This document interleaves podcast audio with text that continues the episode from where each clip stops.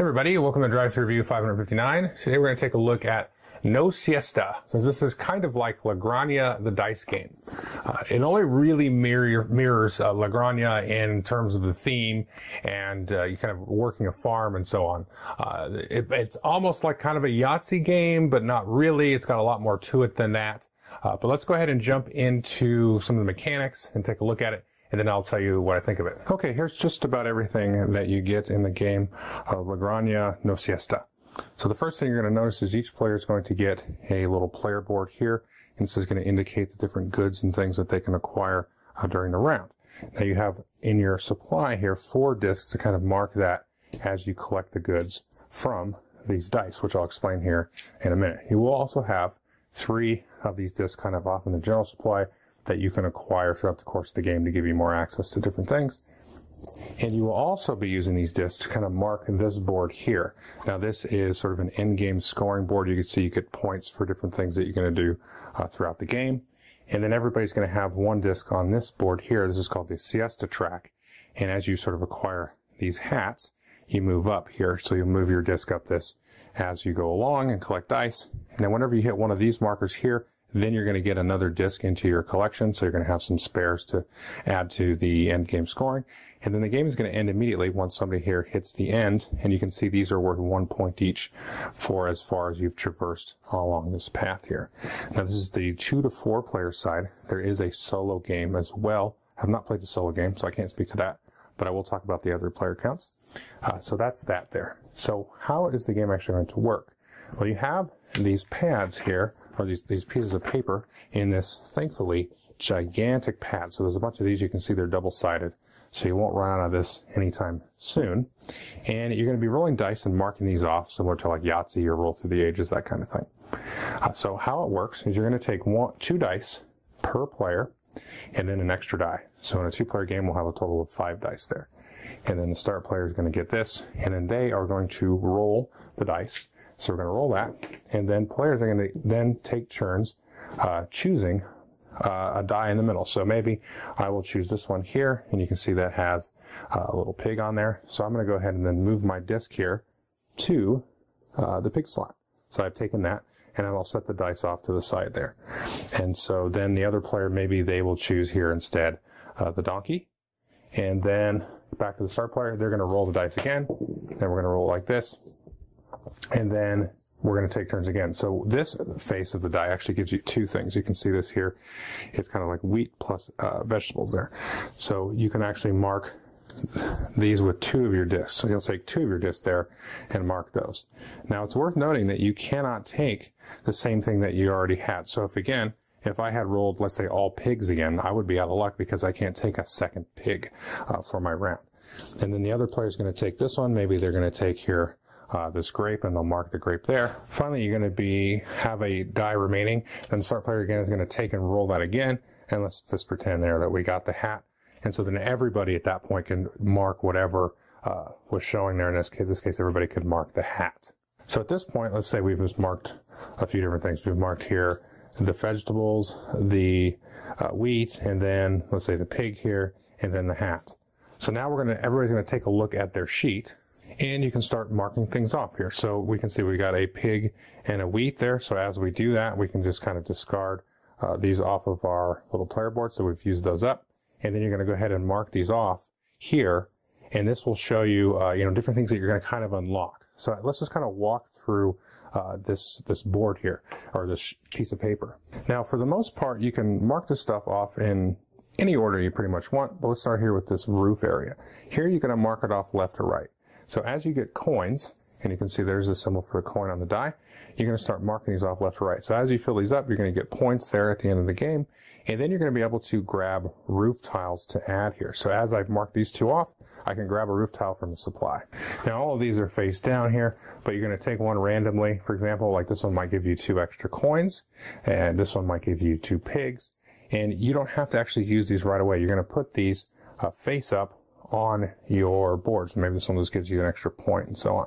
So if we mark this, we'll take this roof tile here, and then now we have this sort of special ability that we can then flip down and activate once per game. This one actually allows you to move here any disc that you've got left or right. You can move one disc 2 spaces left or right, or maybe 2 discs right and 1 disc left, that kind of thing.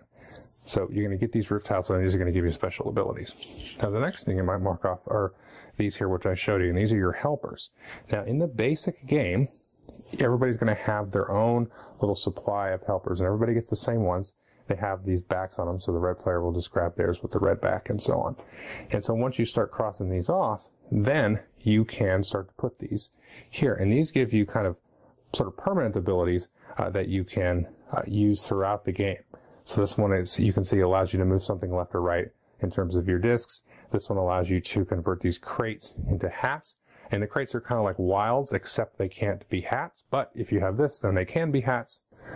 This one here, if we got this one, when you take a roof tile, you draw 2, keep 1, and discard 1.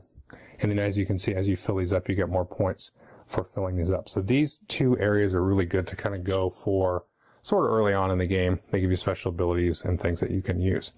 Now here is kind of the little field areas here. We've got all the different kind of fruits and vegetables and things. As you sort of fill these up, you're going to do these left to right again, and you're going to mark these, and this is going to be 1 point basically per column, pretty simple. And the same thing down here with the pigs and the donkeys, you're going to fill these up. So these are going to be worth 1 point each for here and here. And then we're going to look up here into kind of like the shipping area. And this is a very interesting kind of thing because you need to get 3 of a thing, but all at once. And so how might you say, would you be able to do that? Well, you can see you got some roof tiles here that give you double of a thing. And again, these other things, they allow you to move the discs left and right so you can get extras as you spend them. And then as you fill these up, then you're going to be able to get these crates. And these crates, again, are then wilds that you can respend as anything except for hats, unless you have this. So once you do this, these are going to be worth 2 points each as well. And so this is an interesting area to go to. Now the last area here is a little bit of a race aspect here. So you can see you need these kind of different collections of goods. So you need like these olives and the wheat and the fruit and all that stuff. And then down here, maybe you need a hat or 2 wheat or some coins and different things. This is more animal focused down here with all the pigs. Now once you get all of these marked off, and you have a donkey to kind of deliver that. Now this bottom one you can see needs 3 and this one needs 2. Then whoever the first one to do it is going to get, in this case, 5 points, and then 3 points for the next player, and then 7 and 5, and then 9 and 7 here. So there's kind of a race to get to these to get a lot of big points that way. Now there are abilities and things that allow you to actually ignore the donkeys here. Here's this guy. So there's a helper there allows you to actually ignore the donkey requirement there. And then you just have to get the goods. Now you can also see that you get a sort of a wild good here, and then you're able to send a disc to the end game bonus scoring area. From here you can take one of your discs, and then you're going to get a certain amount of points. This is 1 point per disc that you have that's not in your market there, but it's in your supply. This one kind of gives you like an extra point for the different harvest goods there and the different animals. 1 point per roof tile. This is 1 point again for these different helper tiles here. And then an extra point for any of those long distance ones where you had to have the 3 of a kind on a single turn. And then you just keep playing until somebody gets to the end here, and again you get a point for each one of these. You add up all the points from here, and then also any points that you've got here, marked on your player sheet there. At the end of the round, this will pass to the next player. They will become the start player. And there is an advanced variant here where you're going to take some of these gray helper tiles, and then take 1 or 2 sets of just any player's helper tiles, but then you're going to put these in the middle of the board face up.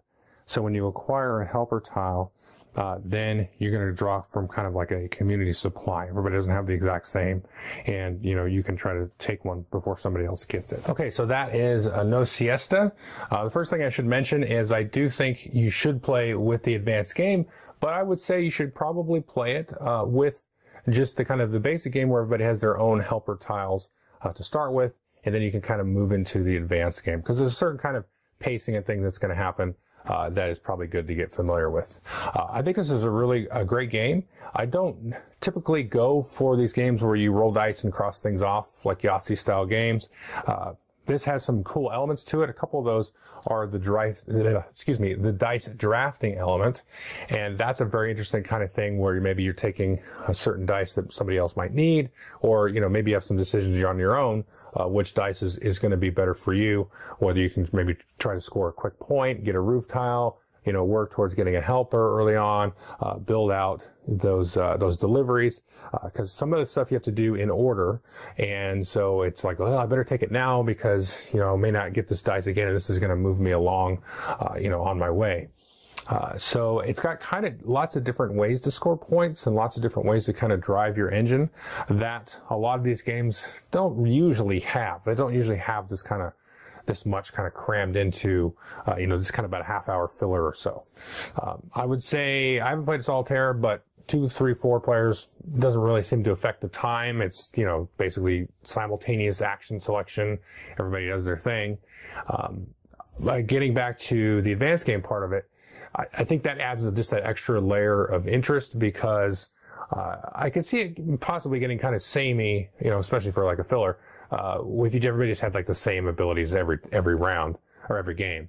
But kind of mixing those up and adding some into the general supply, and people are going to be taking different ones at different moments.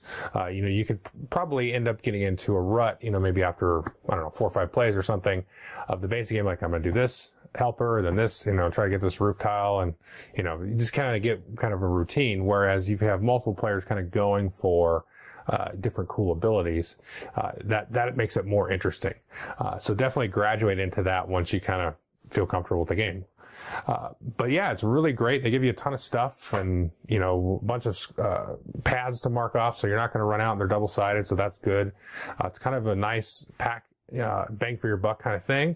I think this is a good lunchtime game. It would work great at lunch. And the thing that we actually played it in a bar, and that was really great because it didn't take up a whole lot of room, just a couple spaces for the little boards, a little spot for the dice, couple of piles of tokens, not very much room at all, just our drinks and then, you know, the game pieces. And it worked great. And you can sit there and kind of chat and, you know, play the game, and it's definitely engaging enough to keep you interested through the half hour or so that it's going to play. So I would definitely take a look. This is one of the better, you know, traditional style fillers that I've played in a while. So that's No Siesta. Thanks.